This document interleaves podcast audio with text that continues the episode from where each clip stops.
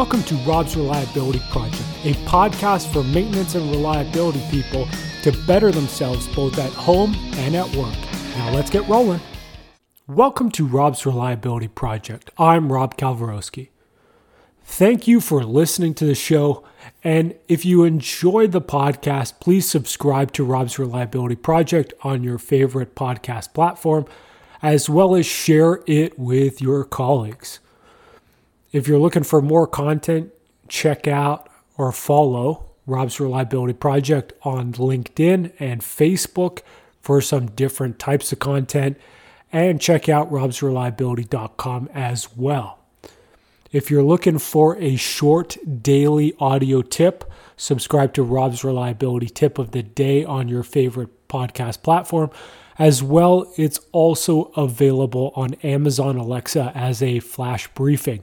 So check that out.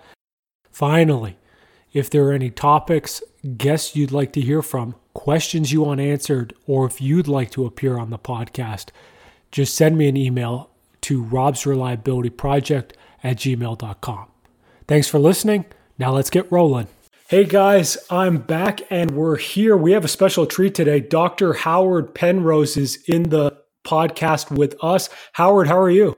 I'm doing great. How are you doing? I'm great. Thanks for coming on. I'm excited for this one. Now, for people who aren't listening, Howard is the president of MotorDoc. So if you want to check that out, go to motordoc.com. And he's also the past chair of the SMRP. So before we dive into it, Howard, can you give us a little background about you? How did you get your start in reliability? Back in high school in 1985. or actually 1982. I'm sorry, I put myself forward on the Roosevelt already, but um, I uh, I took part in something called the Vocational Industrial Clubs of America, and I got assigned over to Amoco Labs, um, working on the tail end of the Amoco Ultimate uh, synthetic oil, and um, and then also doing oil analysis uh, in the lab um, for uh, trains and automotive which was kind of quite exciting. And then I made the decision after that to join the Navy. And uh, when I went to sea uh, as a conventional electrician, got involved with um, electric motors. I, I, took over the electric motor repair shop on a ship that was being built. Uh, so got sent to all the schools, including having my electric motor journeymanship by the time I was 19. Uh, so uh, normally that's reserved for for when you uh, sign up again for another six years, but uh, uh, they wanted somebody new and fresh to to kind of take that on. And so at one point I was responsible for about 38 vessels worth of electric machines, um, following 1986, at a time when um, we were still in the middle of the Cold War, so trips to the North Atlantic were exciting. Um, and at one point actually learned how to design electric motors.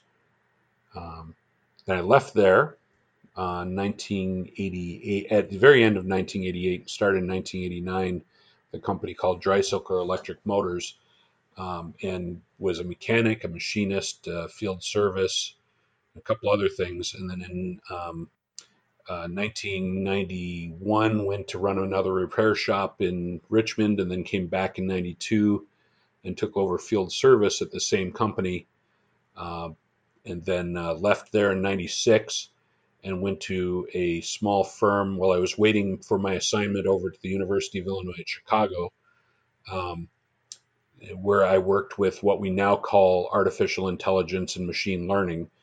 Um, at this consulting firm, we we developed uh, um, fly throughs and, and VRML and, and other things that we use now. We call it uh, augmented reality. Um, we were working on distance learning packages and a number of other things for equipment. So then, uh, sorry, it's a little long, but it's it's it's a unique journey. 97, I ended up at the University of Illinois Energy Resources Center as their senior research engineer, and I did a number of studies in Illinois that are built off of work that I had started since 1993 with the Department of Energy on energy efficient electric motor systems, so motors and drives, um, and also uh, focus on electric machinery repair and related equipment repair. So uh, while I was there, I was involved in the early days of solar, um, wind, and a couple other technologies. We weren't sure who was going to come out on top, which now we know it's primarily wind. Um, and uh, was heavily involved in that and ran into a company for another project we were doing on condition analysis of electric machinery for repair versus replace decisions um, called Alltest. So while I was working with them on their technology uh, and how to interpret the data before I ended up going there as general manager, um, my students, uh, my industrial engineering students, and I finished uh, what also was my PhD uh, dissertation called A Novel Approach to um, Industrial Systems Energy, uh, Energy, Waste Stream Process, and Reliability Analysis. Um, then, when I went to Alltest, uh, started focusing back on electric machinery again, and um, moved around quite a bit since then. And started my own company, and then went back to that original motor repair shop at one point to help them turn it around, and then um, decided that I liked working for myself more. I can have a little more fun and play with toys a little bit more. So uh, getting my hands dirty. Um, and when I've worked for large corporations, I keep rising to the top. So my clients in prior to the economic downturn included um, General Motors facilities. I was part of the UAW and, and management uh, quality network plan maintenance program, writing their programs for uh, everything from motor management to you name it for um, maintenance and reliability. Uh, also got them involved in the Save Energy Now program with the Department of Energy. Uh, took the lead on that for a little bit and then handed it over to the partners. Um, and then also U.S. Steel, Amtrak, and a few others at the time. So uh, uh, now my primary clients are like National Institutes of Health and and uh, a large portion of the wind industry and uh, a lot of electric motor repair shops that need support. So that's kind of my journey. And somewhere along the way, I became involved in Society for Maintenance Reliability Professionals and raised uh, and and went through the ranks. So um, it's been exciting. yeah, and like for people who who don't really know like you you also do research on electric motors now. Oh yes. As a matter of fact uh, was involved when i was at gm in the development of the hybrid tahoe and the volt and at john deere um, the hybrid 644 and 944 tractors and, and i kind of joke about it and they'll get mad at me saying this but you know it's always fun. I go quarterly to teach them how to build tractors uh, so all, all, exciting stuff and then of course uh, a lot of research in existing uh, electric machine reliability and some of that does stem from that period of time because when i was uh, working with john deere one of the things i was tasked with was projecting life uh, cradle to grave of an electric machine being operated uh, randomly by an operator. So, on a variable frequency drive in a condensed system with fluid flowing over the surface for uh, cooling. And uh, we were accurate within to within a couple of hours um, with, a, with a high degree of confidence. Um, so I, I, carried that through to uh, what I call time to failure estimation um, using collections of equipment uh, and then um, have worked uh, a lot with with uh, technologies like electrical signature analysis, and that's kind of my focus right now. Uh, although I use all of the other technology, motion amplification, vibration, um, uh, high voltage testing, low voltage testing, all to confirm findings and, and also to help with those projections. No, that's great, and that's I mean that's what I want to dig into uh, during today, or maybe we'll have to do another one because to be honest, I don't, I can't say I know too much about electrical signature analysis. So, I mean, to even take it further, I don't know too much about electrical motors in general. So I'm looking forward to to diving in with into them with you, Howard. And and you know that's that's what I find exciting is that when I got out of the military, I got heavily and I'm still heavily involved in IEEE and and standards development uh, for materials and testing of electric machines and transformers. Um, when when I took a when I took a look at all of this when I got out, I said, well, first off, it turned out that I'm fourth generation. I didn't know that. It skipped over part of the family. So my grandfather, my great grandfather were both uh, Westinghouse up in uh, Hamilton, Ontario, and then I had in transformers. So copper was in the blood. It just skipped over a little bit. But uh, electric machines are fascinating because most people see them as, you know, they, they're everywhere. Um, one of the food processing study results we got was uh, for a candy bar, 93% of the energy, that included steam and everything else, electrical and fuel based energy, came through electric motors. Um, but it wasn't the motors that are really, motors are like a transformer. You transform electrical energy to mechanical torque or useful energy. And um, and a lot of people don't realize is, uh, that is that they're an energy converter. They're not actually the consumer of that energy. So whatever the process is is actually what consumes it.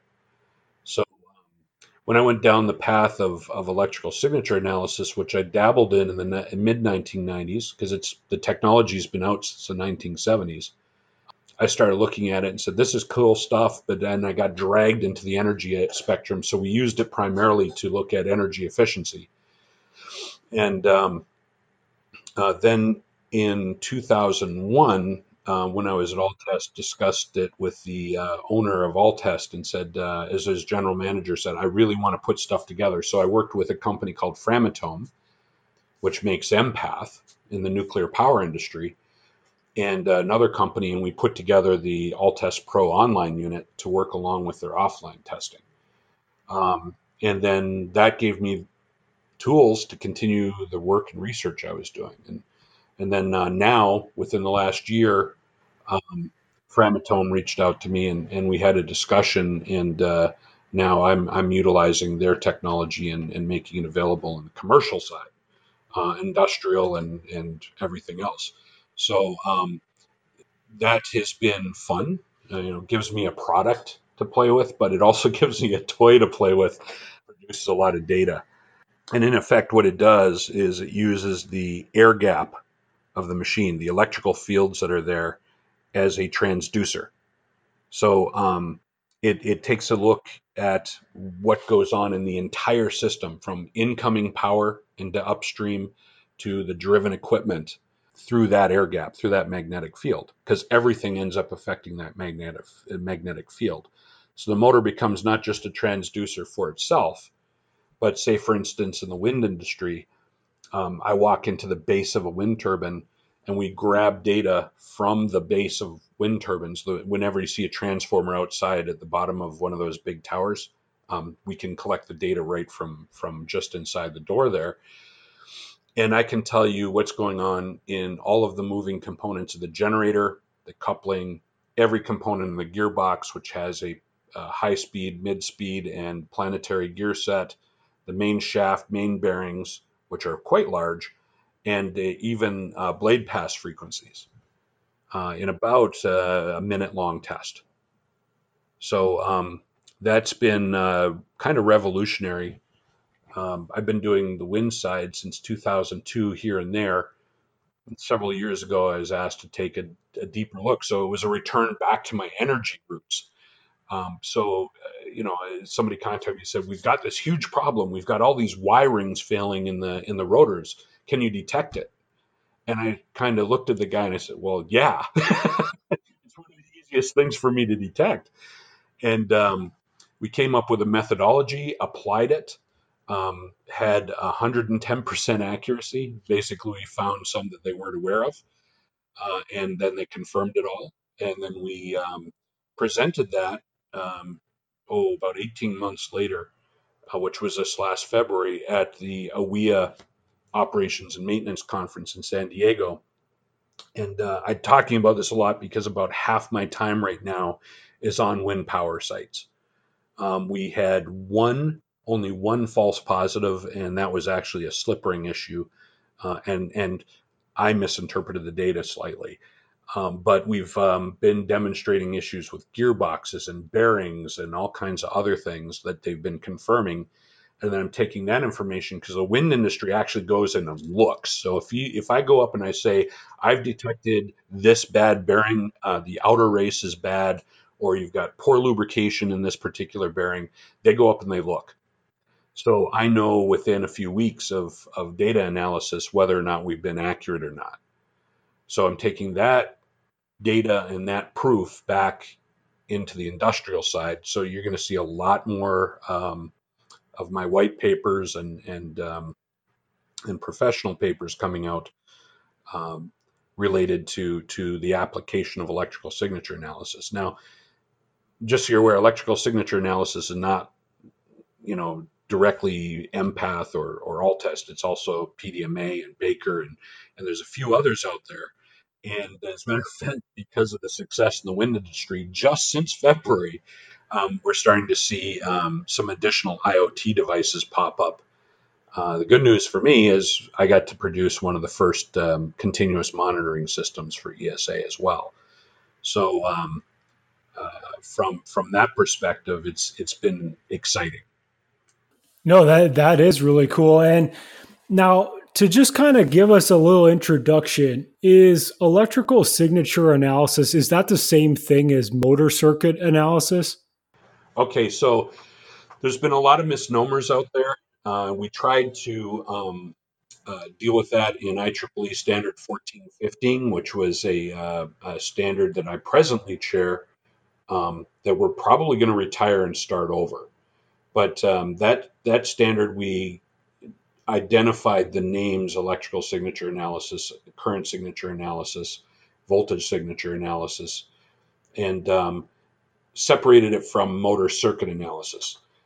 Rocky Mountain Institute back in the 1980s identified um, different terms. So Oak Ridge National Labs, who developed the what's now the empath system for the nuclear power industry to look at motor operated valves, specifically calls the online test where you're looking at voltage and current signatures, which are very similar to vibration analysis electrical signature analysis. They also coined the term for low voltage testing, like the uh, ALTEST and the PDMA, and even the uh, medium and high voltage testing, such as surge testing from Baker and, and MDS and some of these other companies, uh, and Electrom, of course. I, I, I use them. Started referring to that as motor circuit analysis, which was termed as an offline test. Now, I've seen people refer to motor current analysis and then they'll shorten it up to MCA.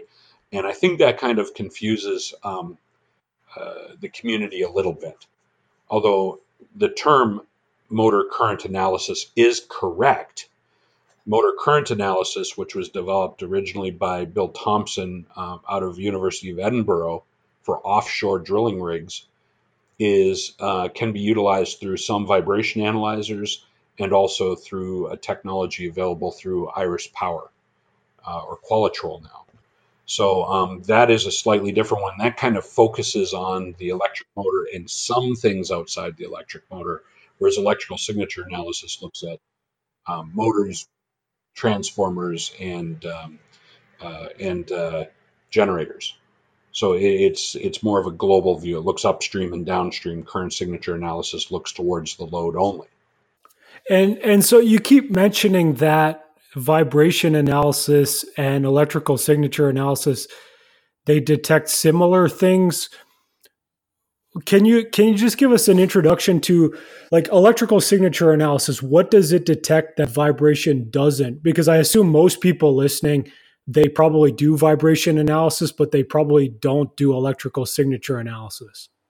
Uh, very true, and I and I kind of look at it like this: if if um, you know Unfortunately, most electrical types are not taught how to look at a fast Fourier transform. I'm a, you know, I used to do a, well, I still do vibration analysis. I refer to it as vibration analysis while standing on your head. In vibration analysis, you gather data, and there's all kinds of things you can do with the signals. But but let's just sticking to just the basics. I take that that information in from a point. So I have an accelerometer or or whatever other transducer that might be a single axis, dual axis, or tri-axis. I take that information in, I send it, and I process it so that I'm looking at amplitude versus frequency, as well as a few other things. And each of the frequencies associated uh, that show up on that um, amplitude versus frequency or spectra is mathematically related to some component. Okay, so if I have um, a rotor unbalance, it's going to be one times the RPM because the rotor's kind of orbiting inside, you know, and, and, and moving, the shaft's moving up and down against the, the bearing in a, in a single direction. Uh, so I'm looking at that FFT. Now, in electrical signature analysis, I do the same thing, except with the magnetic field. Very, very small movements translate into significant movement in current. Okay, so current and and magnetic field are directly related. Uh, upstream, the generator and voltage, is a generator supplies voltage, and stuff downstream uses that potential or that electrical pressure um, and generates a flow, which is current. So if I'm looking upstream, I use voltage. I look downstream, I use current. I still can do an FFT. The difference is it's called an amplitude modulated FFT. So that means instead of single peaks, I'm always going to get peak pairs. But they're all mathematically related. And because of my vibration background, I was able to look at it and say, oh, okay, I'm looking at a one time RPM in current. That means that I have an unbalance or bent shaft or some other condition. And then there's other signatures within the spectra that I can look at to help me confirm exactly what the condition is. Even with bearings. Now, I'm not going to detect bearing issues at the same stage I will detect most issues through vibration and uh, ultrasonics, but I will detect it. So, what is the primary difference? Um, first off, from electrical signature analysis, instead of looking at a base upwards in, in things like uh, velocity or acceleration um, or displacement, I'm looking at a peak value down.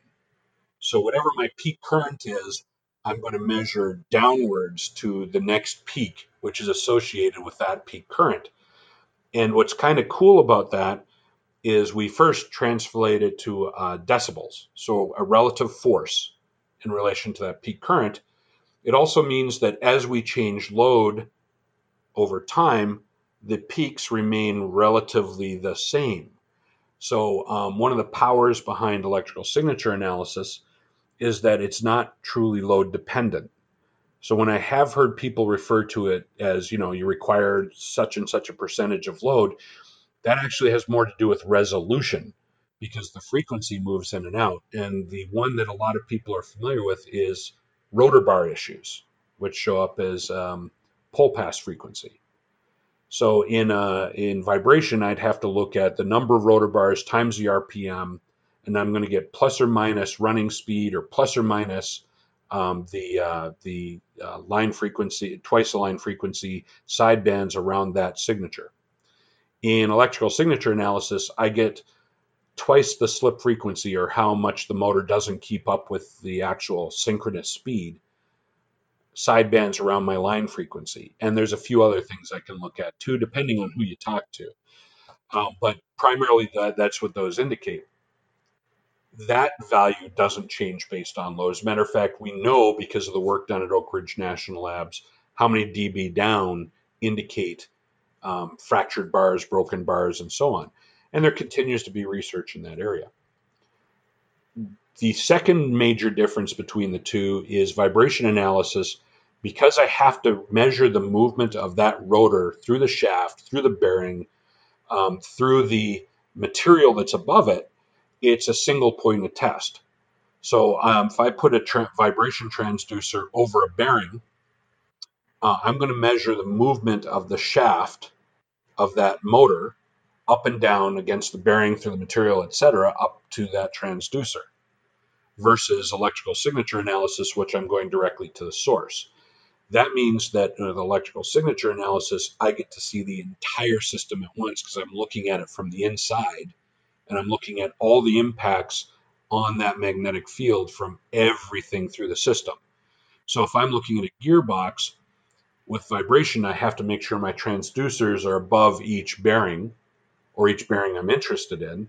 With electrical signature analysis, I'm looking at what's happening torsionally and I'm looking at um, the small vibrations that translate and vibrate all the way back to the system, even through belted application. So I see a little vibration comes all the way back. I get some side to side movement, plus I get some torsional issues.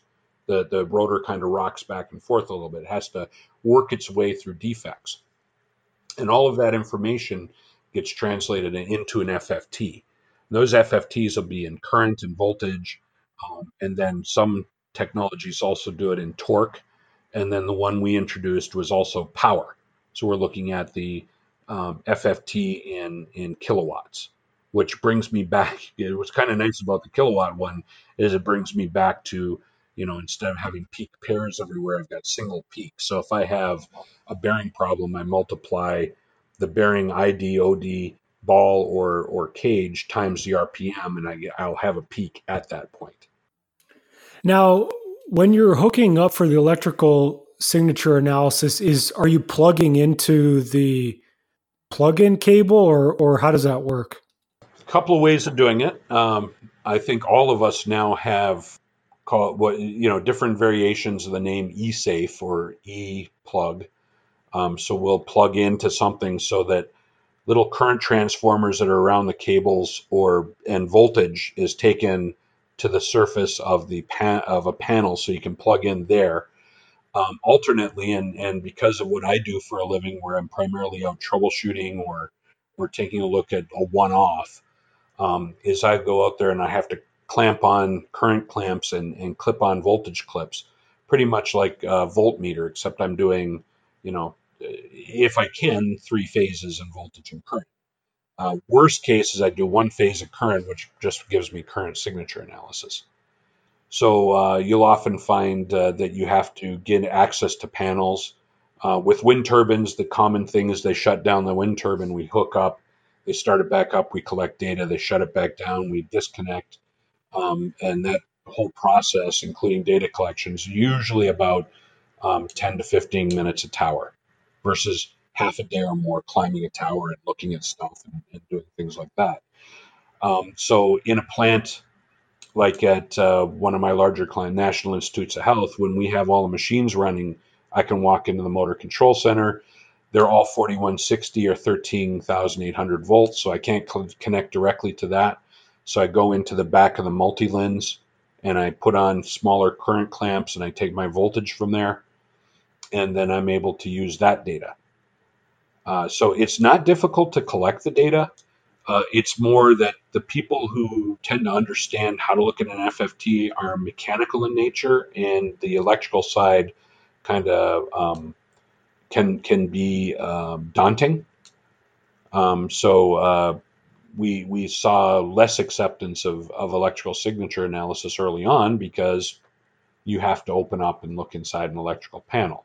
And then with NFPA 70E and all the requirements, um, that that can become more challenging when you go into different facilities. Sometimes having to shut off the equipment, or you have to have uh, somebody suited up who's connecting and disconnecting to either extreme.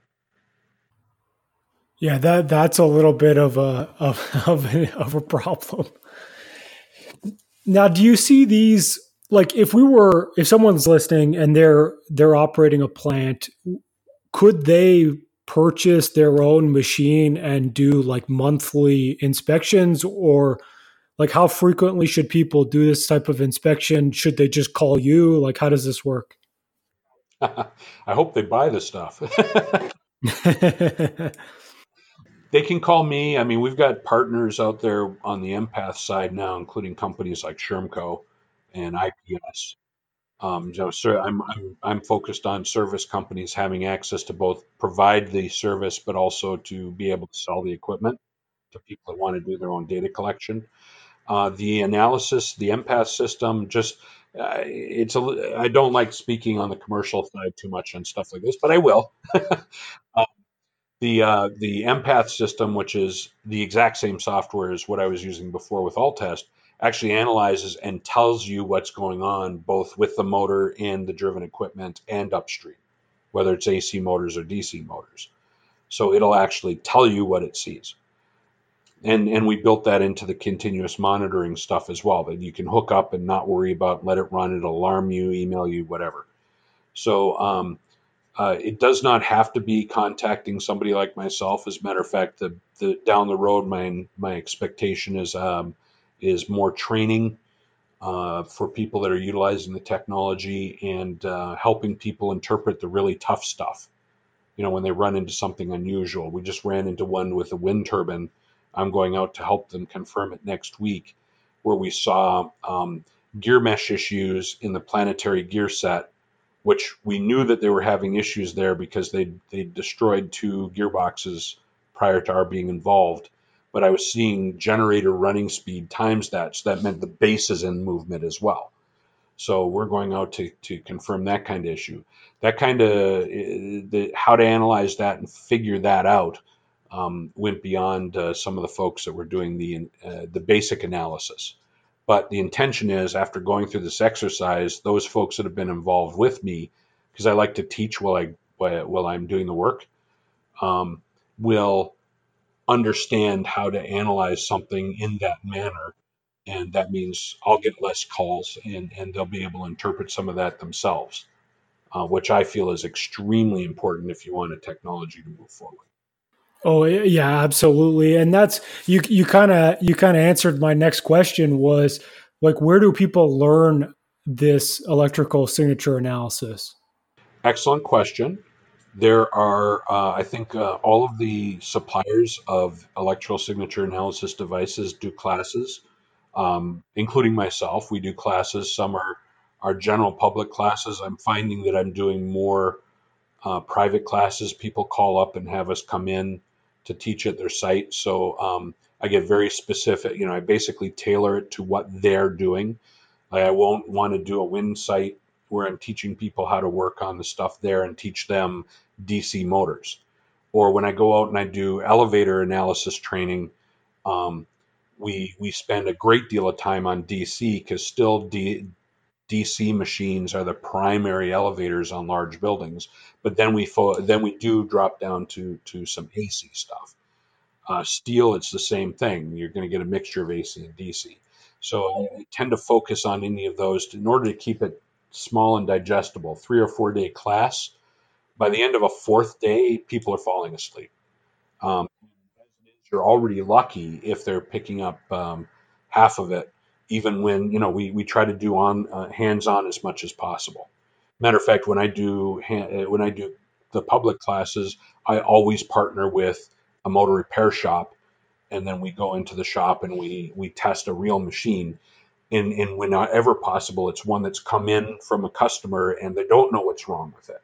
So we do the electrical signature analysis, take it apart, and then see what we found in the class. And I, I think that that tends to really, really help somebody who's learning comprehend that you know what they're going to make a call on is real. It's there; they can see it.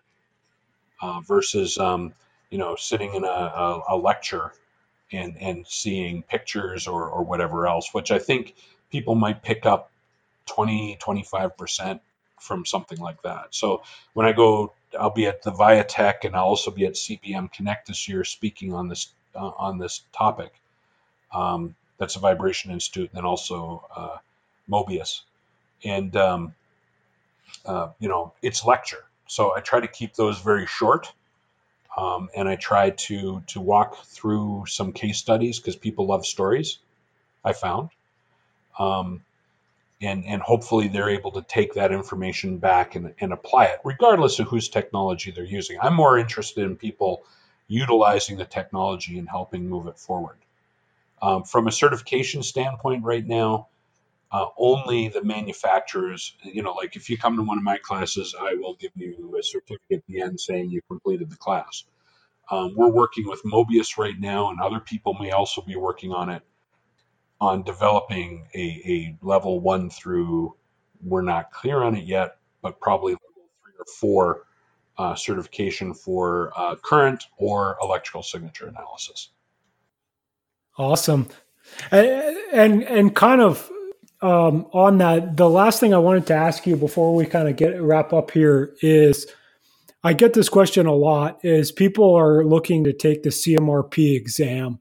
And, you know, since you are part of the SMRP, what are your tips on, or what's your advice on people looking to take the CMRP exam? Oh, you know what? I'm glad you asked. Um, you know, it, it, when when I took it back in 2004 or five, um, I, I, you know, I went in there and and I was really concerned. And but I'd been around the industry a little bit. And you have to remember, I was on the repair side, a little bit of consulting. Uh, I went all the way back to what I learned in the Navy under the 3M system in the 1980s, and I was able to to get my way through it. I mean, don't get me wrong, too. I'm an industrial engineer, so um, uh, uh, people mistake me for an electrical because all the motor design, but the industrial engineering definitely gave me uh, an aspect of it because I had to work with reliability formulas. So um, uh, there really isn't a huge amount to study for it. It's more of an experience based exam, but because of the demand and the fact that, that people are looking and saying, okay, how do we fill the hole because people want to be able to study for it, you can review things for it because every question in the exam relates back to a question that has to go to a body of knowledge. So um, on the SMRP site, uh, if you go into the exam, there's a roadmap. Um, it gives recommended reading based upon the type of work that you do. And uh, if you want, if you if you really need to study, um, go there, take a look at it. Other than that, if you've been in the um, maintenance management side or even reliability management side uh, of a company for a little bit, you know, supervisor above, if you've been in that position for four or five years, uh, you have uh, you, you have a good chance of understanding a majority of the test. If you're a technician, take a look at the CMRT. That one actually you can study for. There's there's information on the SMRP site for that. The CMRP though is an ANSI accredited uh, exam that's recognized worldwide. As a matter of fact, some organizations in the Middle East, you cannot even get a job at the management side unless you have a CMRP. Um, there's companies here in the U.S. that that also look at that as a good um, as something to have in order to go for those positions. And at one point, uh, some time ago, um, BP, I, am going to cite them because we had that uh, they were looking for a reliability rotating machine specialist, and they said you had to have either a PhD or a CMRP. So um, that one, that one, uh, I almost applied for it because I had both. You're doubly qualified. but I, I, I, looked at it and I said, uh, uh, you know, I saw stuff like that, and, and really the gaining of the gaining of of uh, gaining ground of of of the CMRP and and uh, you know we're, we're, talking about over six thousand CMRPs globally now and more coming. Um, we're, we're ramping things up within CMRP. We're uh, with us within SMRP to to really um, support the CMRP even more. Um, we've got a few changes happening, so there'll be some growing pains that are happening because we just over the last three four years We've had, um, you know, with the exception of my year, we had great leadership. Just kidding. Um, but no, we've had we've had people working towards long-term goals in the board of SMRP and all of the other volunteers and the staff. So um, we, every year we've got major accomplishments happening. This year you're going to see a big change in the CMRP and how easy it is to access. Um, it's still going to be a very stringent exam. It, it, when you pass it, I would say win. Um, might be the first time, might be the second time, might be the third time, but you will definitely feel like you've accomplished something. It's not an open book exam. So um, I always recommend people, if you're not sure, take it. Just go in, sit down. It's a two and a half hour exam. Um, if if for some reason you don't pass, you you get something back that tells you exactly where the weak spots are. If you need to study, go to the website. We have roadmaps now and other things to, to help you prepare for the exam. Um, if you have experience in the industry, uh, military consultants are passing, um, uh, and suppliers are passing that that that directly touch their their customer, and then end users are are making it through you know pretty pretty handily. Um, we don't discuss what the percentages are or anything like that. We can't. Um, but uh, but you know, uh, not everybody passes, uh, of course, the first time. But they definitely, um, even the ones that don't, uh, a majority of them say it was a good experience. Yeah, I mean, in my experience, and especially now, like like as you know, I'm I'm looking for a job, and you do see CMRP as at least for reliability positions, it's the most well recognized one. It's it most often shows up on job postings, at least what I've seen over the last few months here. So I, I definitely I definitely recommend people take it, and I think it's great. Well, I know it's done a lot for my career. Um, I've been overseas a few times, and and people will see that as the greater credential over any other that that I present.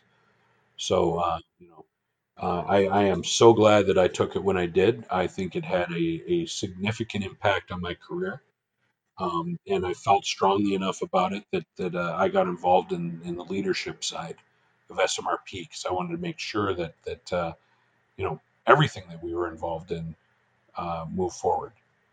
Um, you know, right now SMRP is involved in, in um, we're not we're not a uh, lobbying organization, but we're heavily involved in politics. On OSHA, uh, we just got um, we pushed through, and, and we're being blamed wholeheartedly for it. Uh, close to 1.2 trillion in work uh, workforce development funds for trade schools. It was called the Perkins reauthorization. Right now, I'm working with um, with uh, government officials on including um, uh, cybersecurity as part of that. Uh, and then we have others that are working on different areas within uh, the government. So my area right now, because I'm I'm going to step back a little bit and let fresh minds, because I've been on the board for ten years, um, let some fresh minds get in there. Uh, I'm doing um, cybersecurity, uh, smart grid, and and and infrastructure, which has been very fascinating. Um, things aren't always what they appear on the news. When I go to Washington, D.C., I'm meeting with White House, I'm meeting with Congress, I'm meeting with Senate, both sides, and tend to find there's more agreement than there is uh, on a lot of things. So, um, you know, I, I, watch the news for fun and then I go and actually participate and see that I'm dealing with two different worlds. That's right. The, the world's not ending, people. not by a long shot. Um, I, I, I, look at, I refer to now the news as reality TV. Um, but when you actually go on the Hill, you learn a lot. I, and every year, you know, for those that are involved in, in SMRP, we, we do a Hill call, and members are invited to participate. And we're given specific areas of interest and so on, and we try to get the people in their own area of interest and they get a chance to meet and see what's going on in the Hill and get involved in legislation. It's a one day visit for that, but then all of the other work that happens over the course of the year, people get as involved or, or not as they wish. So um, there's there's a lot going on, and we're, we're seeing that the CMRP is heavily accepted on the Hill. We, they, they recognize us immediately. Um, the, the second year we went there, we started working with OSHA OSHA recognized the CMRP, had it listed on their website as a desired certification. Um, so when when when you start looking at all of that work and the fact that SMRP is an independent professional society, like an IEEE or an ASME and organizations like that. It's not owned by an individual. It is a true professional society um, that's more accepted and is making more changes um, to the regulations and and um, uh, laws that that you and I in our industry uh, have to deal with. So we're not sitting back trying to figure out how to react. We're actually participating and helping guide what's going on um, from from the legislative part. Now, what's kind of nice is because we happen to be the U.S. and it's not an arrogant standpoint everybody likes to follow what we do.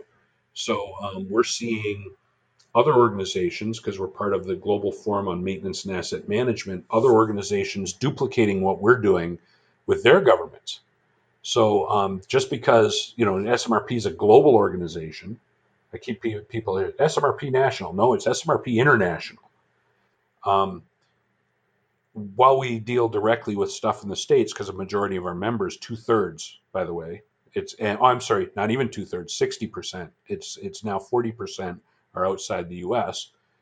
Uh, are in the U.S. We focus on on our government, but we are impacting what's going on uh, around the globe.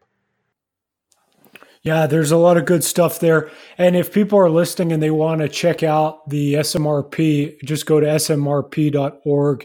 And as well, you can check out if and see if there's a local chapter. I know, I mean, Paul Crocker has one in Kansas City that they do some events for.